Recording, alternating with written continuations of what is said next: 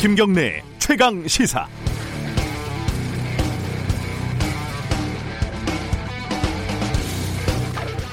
전 세계 코로나 확진자가 주말 사이에 600만 명이 넘었습니다. 사망자는 37만 명. 미국에서만 10만 명이 넘게 숨졌죠. 어, 미군이 참전했던 한국 전쟁, 베트남 전쟁, 이라크 전쟁, 아프가니스탄 전쟁 때 사망한 미군 숙자가 대충 합하면 그 정도 된다고 합니다. 10만 명 정도. 얼마 안 있으면 6월 25일인데 한국 전쟁 3년 동안 사망한 우리 국군이 13만 명 정도입니다. 어, 사람 하나하나가 곧 세계이고 우주인데 이런 세계와 우주가 10만 개 넘게 사라졌다는 건 인간의 능력으로도 계산 도 상상도 인간의 능력으로는 계산도 상상도 안 되는 사건입니다. 그것도 수개월도 안 되는 시간 동안 동일한 국가에서 말이죠. 그런데 이것도 인구 대비로 생각하면 미국이 영국, 프랑스, 이태리 이런 나라들보다 낮은 편이죠. 어, 아직 백신이나 치료제는 감감 무소식이고 꽤 오랫동안 불가능할 수도 있다는 비관적인 전망까지 나오고 있습니다. 우리는 당분간 어쩔 수 없이 코로나19라는 놈을 바지 주머니에 넣어놓은 계란처럼 조심조심 잘 들고 다녀야 할 것 같습니다. 터지면 바지만 버리는 게 아니라 사람이 죽을지도 모르는 독이 든 계란입니다. 이번 주 다음 주에 추가 계약이 계속 진행이 됩니다. 하지만 경로를 모르는 확진자가 이어지고 있는 수도권 상황은 낙관적인 전망을 힘들게 합니다. K 방역에 대한 자신감도 좋고 프로야구 개막도 좋고 전면적인 계약도 좋은 일인데 혹시 객관적인 상황 판단이 아니라 소망과 희망이 뒤섞인 판단이 아닌지 바지 주머니에 있는 계란 혹시 잊어버린 거 아닌지 냉정하게 돌아봐야 할 때인 것 같습니다. 6월 1일 월요일 김경래 최강 시사 시작합니다.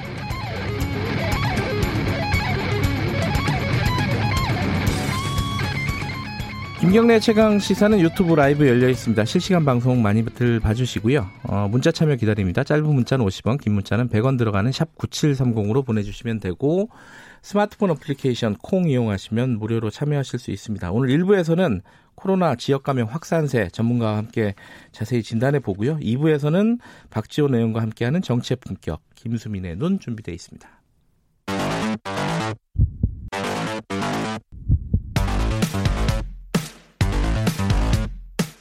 오늘 아침 가장 뜨거운 뉴스 뉴스 언박싱 네, 김경래 최강 시사 오늘 아침 가장 뜨거운 뉴스 뉴스 unboxing 시작하겠습니다. 고발 뉴스 민동기 기자 나와 있습니다. 안녕하세요. 안녕하십니까. 김민아 시사평론가 나와 계십니다. 안녕하세요. 안녕하세요. 코로나19부터 간단하게 좀 정리를 해보죠. 뒤에 전문가와 함께 얘기를 나누겠지만은 팩트 정리부터 좀 해보겠습니다. 민동기 기자가 좀 해주시죠. 그 쿠팡발 집단 감염 이후에요. 네. 아, 신규 확진자 수는 점점 감소하는 그런 추세를 보이고 있습니다. 근데 문제는 수도권에서 네. 학원, 교회, 부동산, 요양원 등을 중심으로 경로를 알 수 없는 산발적인 연쇄 감염이 잇따르고 있기 때문에 네. 이게 굉장히 우려가 되고 있는데요. 특히 3차 등교가 이번 주 수요일부터 시작이 되지 않습니까? 네. 아, 그걸 앞두고 있기 때문에 더 우려스러운 그런 상황입니다. 특히 학원에서 이 감염 사례가 계속 잇따르고 있거든요. 네. 학교에서 아무리 방역을 한다고 하더라도 학원에서 감염이 일어나면 지역 사회로 번지는 건 순식간이다. 그래서 더 우려가 된다. 이런 목소리도 나오고 있습니다. 어, 이번 주에 중2하고 초3, 4, 고1 이렇게 가고 이제 다음 주에 마무리가 되는 거죠? 그렇습니다. 계약이? 예. 전체적으로는. 예. 이 학원 못 가게 하는 거는 참 이거 어려운 일인데. 그렇죠. 예. 주변에 보면은 학원은 일단 비싸잖아요. 돈을 그렇죠. 내놨기 때문에 네. 아, 못안 가게 하는 게 쉽지가 않아요. 학원은 계속 운영을 하거든요. 그렇죠. 안 간다 그러면은 어 진도를 또 따라갈 수가 없기 때문에 현실적으로 굉장히 어려운 부분이라서 어떻게 될지 걱정이 많습니다. 네. 그리고 뭐 학원인데 예. 사실 등교 계약이라는 거를 뭐 우리가 미뤄야 되지 않느냐 이런 생각을 또 하지만 네. 계속 미루게 되면 사실 그러면 이제 공교육의 기능을 제대로 못하는 상황이 되고 그러면 지금과 같은 상황에서는 사교육 의존도가 이제 높아지는 상황이 되고 그러면은 이게 역설적으로 이 코로나19 때문에 사실 있는 집 아이들 학원비를 잘 낼 수 있는 맞아요. 아이들 그리고 학원 접근성이 좋은 지역에 사는 아이들 이런 아이들이 더 유리해진다 이런 지적도 지금 있는 거거든요. 그러니까 네. 딜레마죠 사실 이것을 뭐 열 수도 없고 닫을 수도 없는 이런 상황으로 이제 가고 있는 것 같습니다. 교육상 어, 교육 당국의 고민이 그거겠죠. 지금 말씀하신 부분 그렇죠. 그렇죠. 안전과 아이들의 교육권 이 두 가지가 딜레마인 상황이라서 네. 예, 이게 종합적으로 판단을 하는 건데 일단은 뭐 조심조심 열기로 했으니까 최대한 어, 방역에 신경 쓰면서 진행을 해야겠죠. 뭐 다 연다고 해서 전교생이 다 출근 아 뭐라 그러죠? 등교 네, 등교하는 건 아니죠. 우리 네. 입장에서 등교나 출근이나 뭐 네, 비슷한 느낌이죠. 그래요. 예. 자 원구성 얘기 좀 해보죠. 지금 이게 기억에는 원구성, 그러니까 개원 국회, 개원 본회의가 제대로 열렸던 적이 저는 잘 없었던 것 같은데 맞나요, 김민하 평론가? 그렇죠. 지금까지 거의 네. 뭐이 법에 규정된 예. 그 일수를 맞춰서 제대로 이제 뭐 원구성 협상이 끝나고 거기에 규정된 대로 이제 개원을 한 사례는 거의 없는 것이고 13대 국회에서 원구성이 예정대로 출범을 했고요. 아, 13년은 언제예요? 그 도대체? 뒤부터 한 횟수로 한 32년 동안 아, 그렇구나. 그렇죠. 제대로 네. 개원한 적이 없습니다. 네. 단한 번도 단 한 번도 없다는 느낌이죠. 네. 네.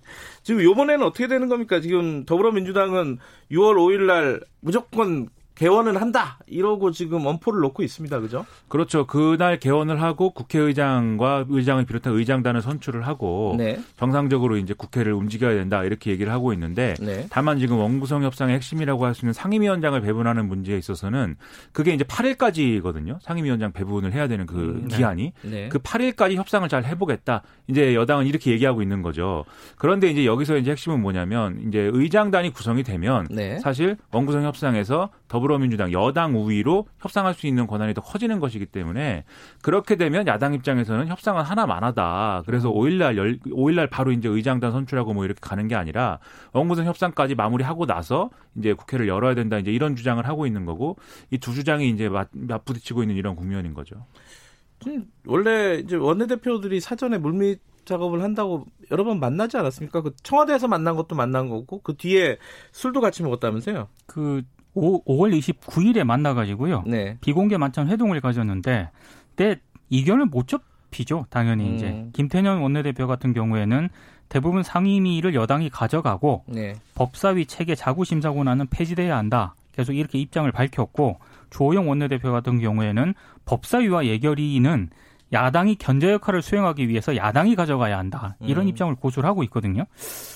이게 입장 좁혀 입장을 좁히기가 쉽지 않을 것 같습니다. 그런데 이제 두 사람이 굳이 시간 내서 만났는데 계속 주세요 안 줍니다 주세요 안 줍니다 뭐 이러고만 있지는 않았을 거고 무슨 얘기를 하긴 했겠죠. 그렇죠. 예. 밖에 나와서는 이제 그 주세요 안 줍니다 얘기밖에 없지만 아마 얘기는 오가고 있을 거고 여기서 좀 주목할 만한 포인트랄까 이 법사위라는 거를 사실 뭐 지금까지 이제 쭉 우리가 본 뉴스들은 야당이 이제 가져가는 마냐의 문제로 이제 얘기를 하고 있는데 사실 포인트가 여당이 그걸 갖느냐 마느냐의 문제일 수도 있습니다. 왜냐하면 앞으로 이제 뭐 검찰 개혁이라든지 뭐 사법 개혁 이런 것과 관련된 어떤 중요한 의제들을 다루려면 법사위에서 이제 다뤄야 될 것이고 네. 그러면 이 법사위를 굳이 이제 그 상원 역할을 하기 때문만이 아니라 어, 이러한 의제를 좀 여당이 주도할 수 있도록 법사위를 가져야 된다. 이제 이런 판단도 있을 것이기 때문에 그래서 이제 법사위의 어떤 흥정의 가격을 낮추는 방향으로 그래서 이제 법사위가 가지고 있는 상원 기능을 없애고 그걸 이제 가지고 나머지 이제 알짜 상임위를 야당이 가지면 어떨까요? 뭐 이런 협상도 아마 되고 있지 않을까라고 저는 이제 혼자서 생각을 하고 있습니다.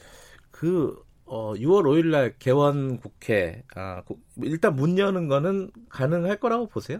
어떻게 보세요? 저는 그래서 밖에서는 이렇게 뭐 된다 안 된다라고 얘기를 하지만 의외로 의외로 이제 의견 접근이 어느 정도 되고 있지 않을까라고 상상을 하면서 뭐 지금 예를 들면 다른 첨예한 법안들이 원구성 협상하고 다 같이 엮여서 뭐 논쟁이 되고 있지 않기 때문에 네. 그런 국면은 아니니까 혹시 뭐 열릴 수도 있다. 네, 이런 생각은 하고는 혹시 뭐, 혹시 네, 뭐 그렇죠. 열릴 수도 있다. 왜냐하면 지금 말씀하셨듯이 뭐 굉장히 장기간 제때 안 열렸기 때문에 네. 올해만 특별히 제때 열릴 것이다라고 얘기하는 것도 너무 이제 희망적인 얘기잖아요. 그리고 저는 뭐 늘 말씀드리듯이 대부분의 사안은 부정적으로 보고 냉소적으로 보기 때문에 네, 하지만 네, 열릴 수도 있다. 네, 음. 제때.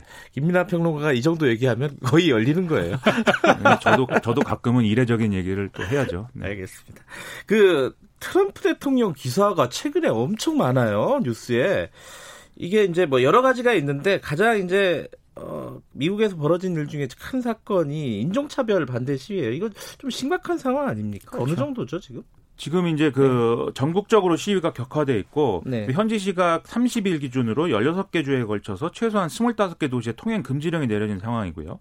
17개 도시에서 1,400여 명의 시위대가 체포가 됐고 그다음에 미네소타주의 경우에는 뭐 2차 대전 후 처음으로 주 방위군 총동원령을 내렸다. 이런 얘기가 지금 나오고 있고 그리고 이제 뭐 조지아, 캘리포니아 등 12개 주와 워싱턴 DC에도 주 방위군 투입이 일단 승인된 상황이다. 이런 얘기가 나오고 있습니다. 그리고 뭐 30일 새벽에는 워싱턴 DC 백악관 앞까지 시위대 한 천여 명이 진출을 해서 비밀 경호국이 한때 백악관 출입을 전면 봉쇄할 정도에 이르렀는데 트럼프 대통령은 이제 연방군 이제 동원 이제 권한을 발동하겠다 이렇게까지 음. 얘기를 했지만 일단 어, 어 백악관의 입장은 그렇게까지는 아직은 이제 고려하지 음. 않고 있다라는 얘기를 이제 오늘 새벽에 한 그런 상황입니다.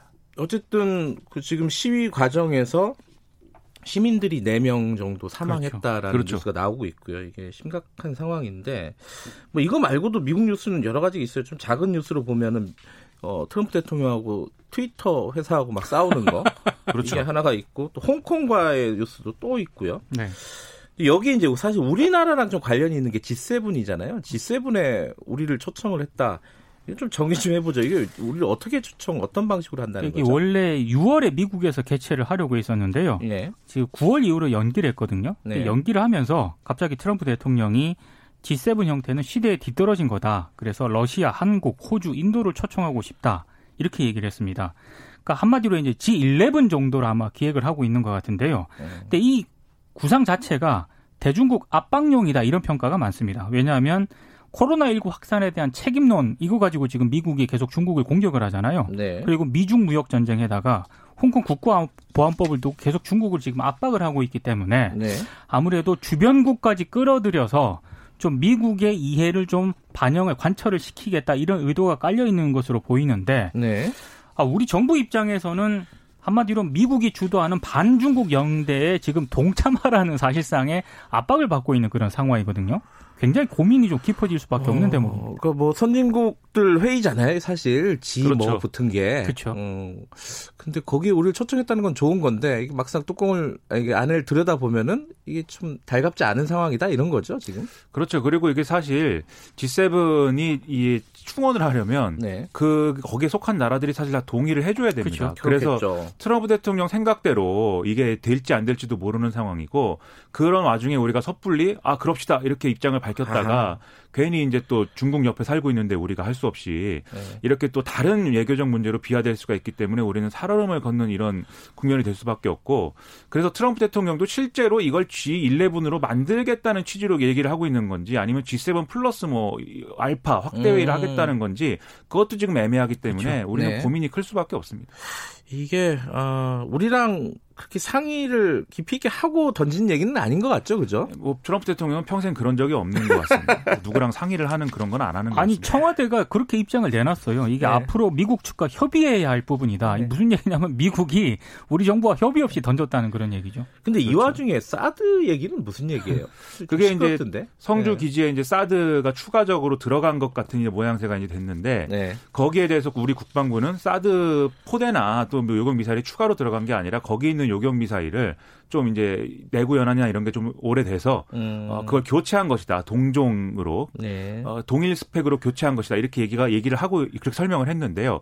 문제는 뭐냐면 원래 미국에서 이 사드를 업그레이드해야 된다 그럴 계획을 갖고 있다라는 얘기가 이미 나왔었다는 겁니다. 그래서 지금 수도권을 방해하고 있는 패트리어트 요격 미사일하고 지금 뒤에 있는 사드 네. 레이더하고 연계를 해서 좀 더 촘촘한 이제 방어망을 짜겠다 이런 얘기를 하고 있는데 문제는 중국 입장에서는 사드가 들어오는 것도 그동안 그렇게 싫어해서 우리를 그렇게 구박을 했는데 그걸 또 업그레이드 한다 그러면 당연히 뭐라고 또 한마디를 하고 또 우리를 괴롭힐 가능성이 있어서 우리는 또 괜히 이렇게 또 걱정스러운 입장이 되는 거죠. 국제 뉴스는 뭐 중국하고 미국하고 싸움 속에서 우리가 어떻게 해야 될지 이게 계속 주된 테마인 것 같습니다. 최근에는. 그렇죠. 근데 과연 트럼프 대통령이 정말 중국을 이제 그렇게 하고 싶어서 하는 거냐 아니면 재선용으로 하고 있는 거냐 이것도 한번 잘 봐야 될 대목입니다. 여기까지 듣죠. 고맙습니다. 고맙습니다. 뉴스 unboxing 고발뉴스 민동기 기자 김민아 시사평론가였습니다. 김경래의 최강 시사 듣고 계신 지금 시각은 7시 34분입니다.